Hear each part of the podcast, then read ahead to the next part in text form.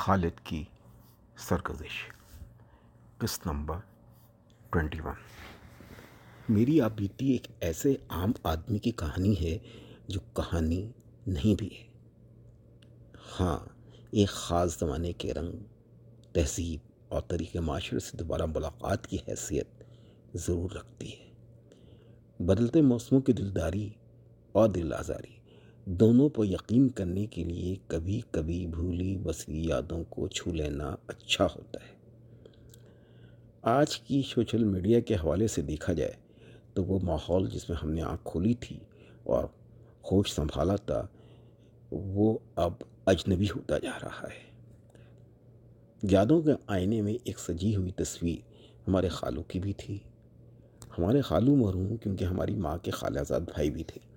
اس لیے ہم انہیں اشر ماموں کہتے تھے۔ کالج میں پروفیسر تھے۔ سراپا شرافت، مجسم تہذیب بہت دھیمی شخصیت، گفتگو میں کفایت شعار، ساز بھی کم کم سوس بھی کم کم۔ ہم کیا سارے بچوں کی ان سے جان نکلتی تھی۔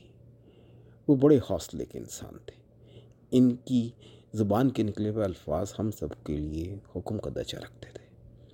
اب میں سوچتا ہوں تو ہنسی بھی آتی ہے اور تعجب بھی ہوتا ہے کہ ہم سب کی بچپن میں بڑی معصومانہ قسم کی خواہشیں ہوا کرتی تھیں۔ یادش بخیر، ایک دفعہ ہم سب بچوں کے پاس عیدی کے پیسے جمع تھے۔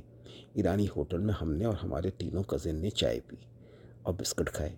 یہ وہ زمانہ تھا جب بچوں کا ہوٹل میں کچھ کھانا پینا بڑی مایو بات سمجھی جاتی تھی۔ جب گھر پہنچے تو سب سے چھوٹے والے کزن، جس کو یہ شکایت پیدا پیدا ہو گئی تھی کہ اس کو بسکٹ کم ملے ہیں۔ اس نے بھانڈا پھوڑ دیا۔ غرض یشن ماموں کی طرف سے ہوٹل بازی کے کارن ہم سب بچوں کو خوب صدا ملی۔ یشن ماموں کا ڈر ایسا بیٹھا تھا کہ ایک دن ہم اور ہمارے کزن جو اب جوان ہو گئے تھے، حیدرآباد میں چھوٹی گٹی گئے۔ چھوٹی گٹی کی سڑک پر ٹھیلے پہ کھڑے ہو کر دہی بڑے کھا رہے تھے۔ کہ اچانک نظر پڑی؟ اشر ماموں آ رہے ہیں۔ ہم دونوں نے ان کی ڈانٹ کے خوف سے چھپنے کی کوشش کی، لیکن انہوں نے ہمیں دیکھ لیا۔ ہمیں اشارہ کر کے وہ ایک اپنے دوست کے میڈیکل اسٹور میں چلے گئے۔ اب ہمارا کزن ڈرتے ڈرتے ان کے پاس حاضر ہوا۔ جب واپس آیا تو ہم نے پوچھا، کیا ہوا؟ خوب ہنسا۔ کہنے لگا، پاپا کہہ رہے ہیں، دو دہی بڑے کی پلیٹ اندر ان کے لیے بھی بھجوا دو۔ کتنا محفوظ ماحول ہوا کرتا تھا۔ خالہ کے گھر تالا صرف دکھانے کو ہی لگتا تھا، کیونکہ سارے محلے والوں کو پتہ ہوتا تھا کہ تالے کی چابی ایک کھلی ہوئی کھڑکی کے اندر رکھی ہے۔ ایک دن کوئی مہمان کراچی سے آ گئے۔ گھر میں تالا لگا ہوا دیکھ کر بڑے پریشان۔ پڑوس میں جاوید صاحب کا گھر تھا۔ انہوں نے قوائف معلوم کر کے تالے کی چابی کھڑکی میں اندر ہاتھ ڈال کے نکالی۔ اور دروازہ کھول کے ان کو اندر بٹھال دیا۔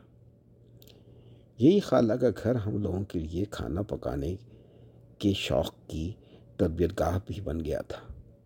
خالہ خالو کی غیر موجودگی میں ہم کزن مختلف کھانے پکانے کی پریکٹس کیا کرتے تھے اور دونوں خالہ خالو کے آنے سے پہلے کھا پی کے اور صفائی وغیرہ کر کے معصومیت سے اپنے اپنے کاموں میں مشغول ہو جاتے تھے۔